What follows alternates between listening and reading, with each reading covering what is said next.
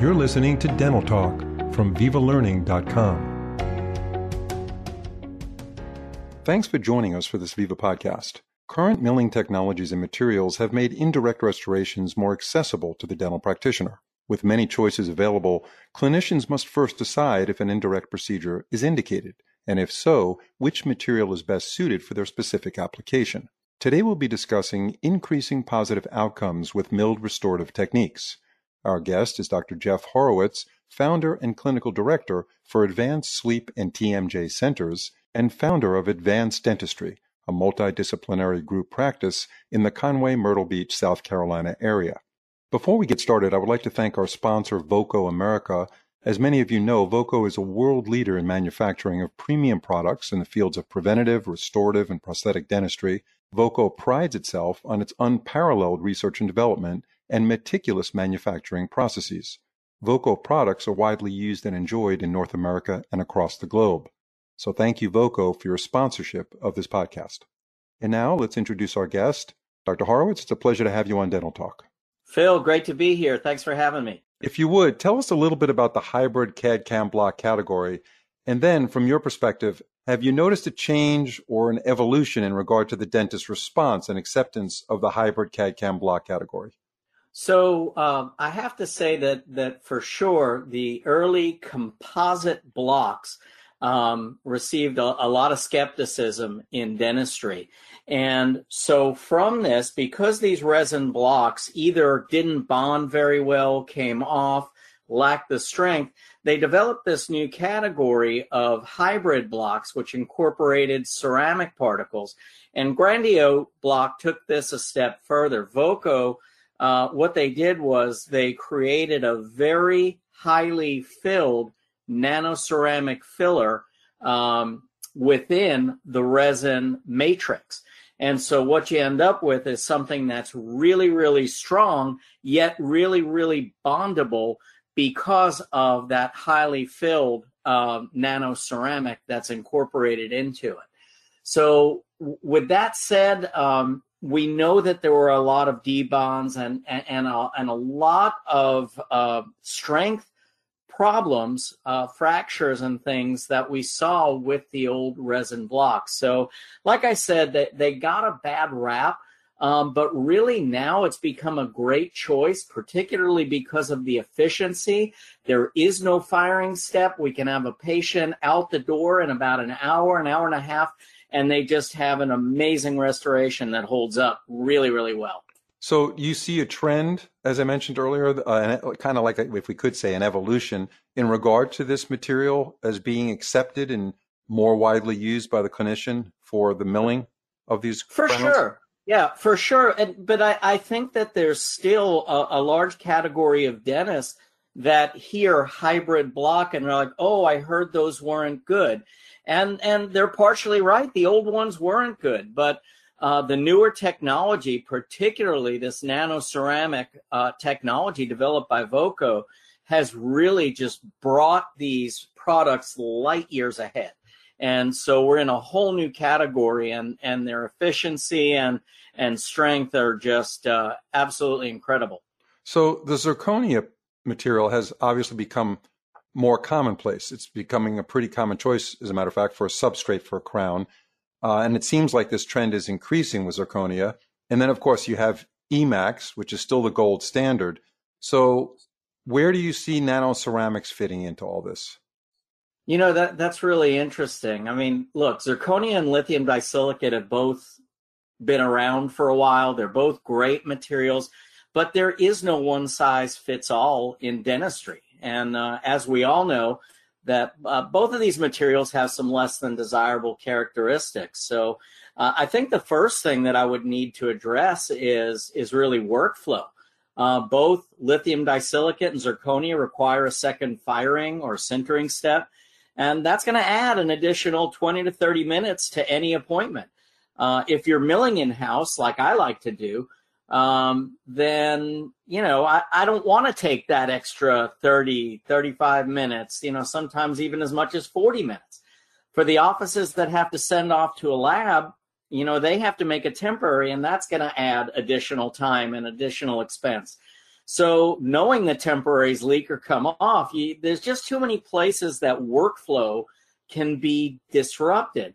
So the other thing that you have to address when you're looking at a comparison of these materials is that um, is you know the physical properties. Zirconia is hard; it has no shock absorbing ability, and that can be really destructive to the opposing dentition or, or restorations.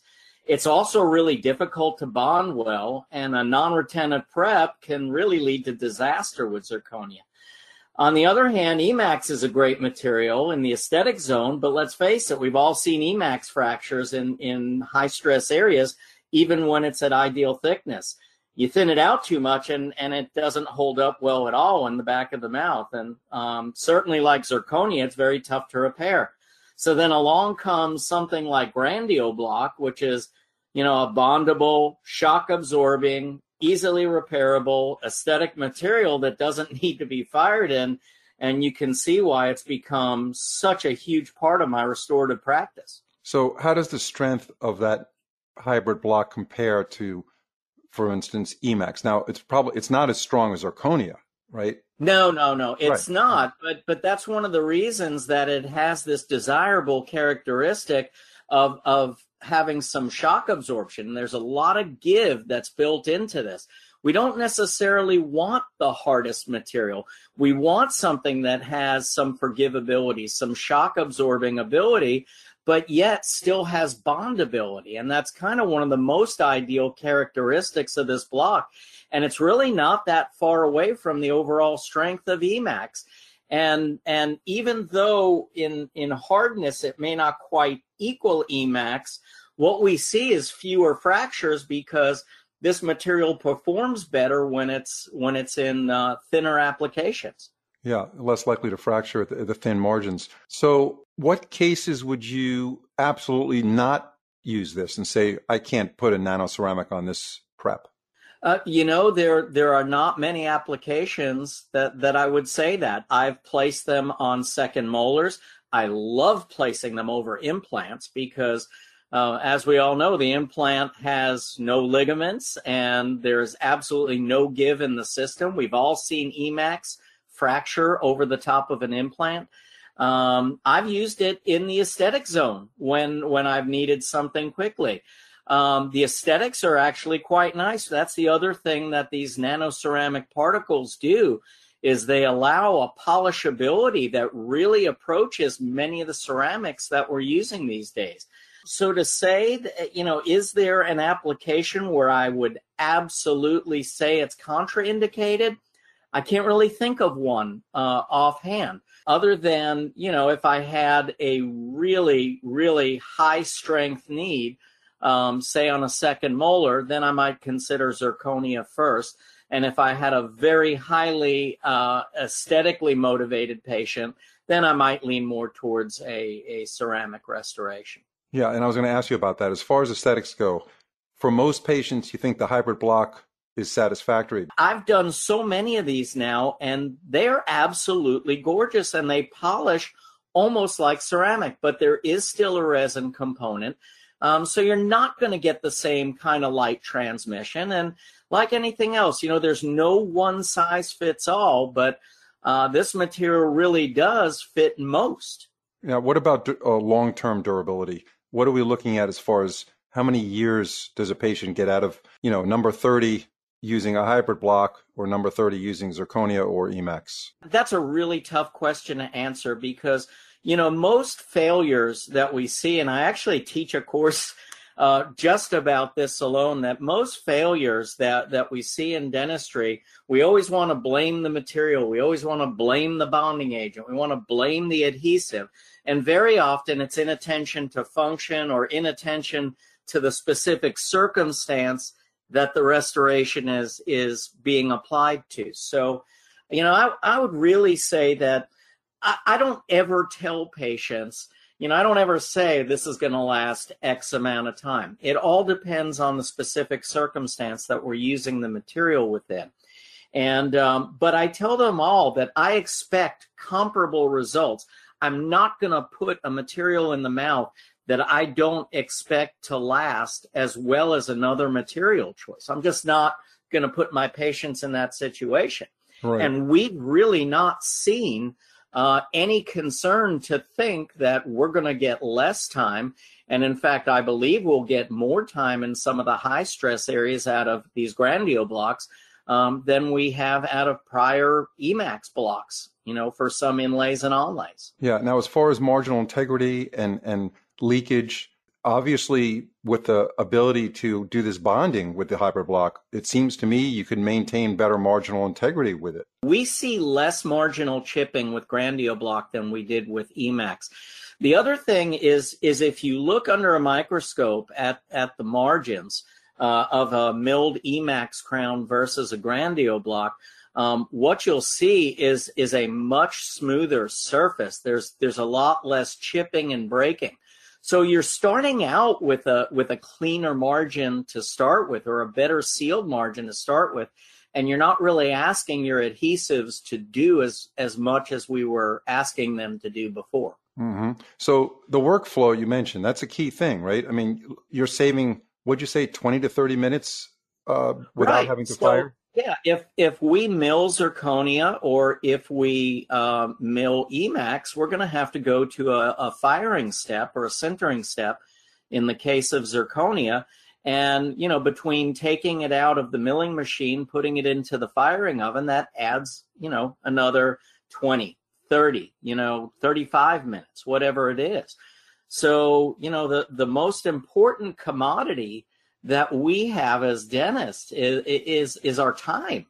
And and you know if we're turning a room over a half of an hour faster uh, with a restoration that's just as high a quality then you know it, it, it just becomes you know it, it becomes a no-brainer really. Yeah and actually with covid especially we're looking to make sure that we minimize chair time because you can't see as you know it's just not feasible to see as many patients as you did pre-covid. Right and we'll return to the the number of visits, Phil, because I mean, a lot of people are having to charge PPE fees. That's right. a whole other story. Um, you know, PPE costs have have gone so high. The materials are hard to get, mm-hmm. and patients want to minimize the number of times they come to the office. Look, for people who don't have milling capabilities in their office, you can request Grandio Block from your laboratory. You can send your scans. You can send your impressions. I, for one, have just always been been more partial to not sending a patient away with a with a temporary, which is the weakest link for emergency calls and for micro leakage. So I just prefer to go that way. But but the choice is there for everybody. Yeah, no, that makes total sense. So how long has this hybrid block uh, material been available? Is it a couple of years now? Yeah, it, it's a couple of years. I first started using the the Grandio block um, about I want to say close to two years ago, and uh, really just knocked my socks off because I was one of those people that that really had a, a, little bit of a bad taste in my mouth for resin and and for um, so-called hybrid blocks that just didn't perform the way they said they were going to. Uh, not to mention aesthetically, they they just didn't live up to what I had hoped that they would. And so when when Grandio came around and and I first put it into my milling machine, I was uh, man, I was I was just blown away. That's and nice. and still to this date, Phil, I haven't seen. Uh, I'm gonna. I, my desk is aluminum, unfortunately. It is not wood, but if I had wood, I'd knock on it. Um, I just have not seen fracturing on these Grandio blocks, and I've got them over implants. I've got them in onlay applications, and mm-hmm. um, you know I've got them on some second molars. I've uh, I've got quite a few anterior teeth that are still looking good. Patients are happy. Right now, from I'm a retired endodontist. From the standpoint of doing endodontics on the tooth, it's certainly more enjoyable to go through a hybrid block than zirconia, right? As far as if for for that in no case that question. Right. Yeah. So, so, and again, that's not a reason to use a hybrid block, but well, you might you bring up a really good yeah. point though, because if, if you think about this, let's say you have a tooth that's that's in question for endodontic therapy, but you don't want to pull the trigger. Mm-hmm. So, what was the thought process before? Oh, I'll put you in a temporary. We'll see how the tooth does.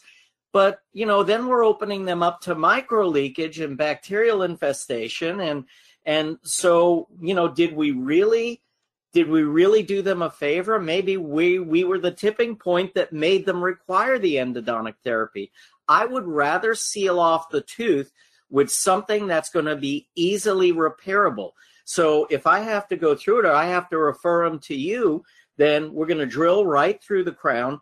And because it's got this resin matrix, we have something that we can easily repair and, and it's going to be a high strength repair. Right. Yeah. See, that's, and again, I'm looking at it from the standpoint of endodontics, but no, I'm glad as a GP, you corroborated that. I appreciate no, that. No, I, yeah. I, think that's great perspective. I'm glad yeah. you brought that up. Uh, what's the general feedback you're getting from patients that have had these hybrid uh, restorations in their mouth for a period of time? What are you hearing on recare visits? So, uh, actually, the first thing we hear is when they're leaving the office. Um, you know, when when a patient leaves your office in an hour, an hour and fifteen minutes with a final restoration, they're like, "I can't believe that." I used to, you know, my old dentist I used to go to, it was an hour and a half and I left with a temporary, and then the temporary would come off, and you know, so so I hear this all the time. This is incredible. I'm leaving your office in the same amount of time, and I have a really good looking restoration on my tooth. But the other thing that we're finding, uh, of course, this is anecdotal to some degree. I'd love to see the research on this, um, but we're having less postoperative discomfort. Now, again, um, what I would attribute that to is the shock absorbing ability. So you leave a zirconia crown high and you're just beating that tooth up and the inflammatory process takes over and you know you're you're not going to fare well if that patient doesn't come in right away and have the crown adjusted.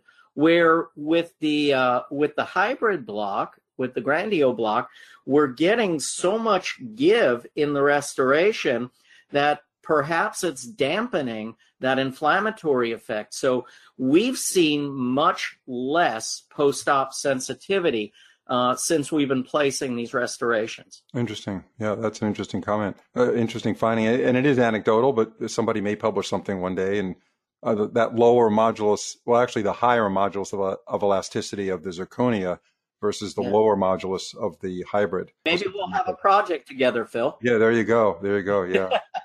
yeah, actually, I was an engi- I went to engineering school at Penn before dental school, and we we did a lot of laboratory work on modulus of elasticity and and and yeah. testing that on the Instron machines, and it was very interesting to see. A lot of it was with dental posts, but the key thing, even with a, a dental post, is not to attach the dental post to the root system tightly. You want to have a buffer zone of cement because you, you, you really just want to carry the forces from the restoration into the root and dissipate that where the, the modulus tries to stay harmonious. Yeah. With that harmonious environment, you're less likely to get fracture. So your you know, thinking, your I, thinking I, makes I total sense. I can talk to you forever because I, I love to get my nerd on about this kind of stuff yeah, too. Yeah. And really, all we do with different post systems is is just change the mode of failure. You know, where is the failure going to be? Too rigid, you're going to fracture the right. root you know, and and too flexible, then you know the coronal portion might fracture. Exactly. Right. So, that's, know, all we're doing is is changing the mode of failure, but um, you know,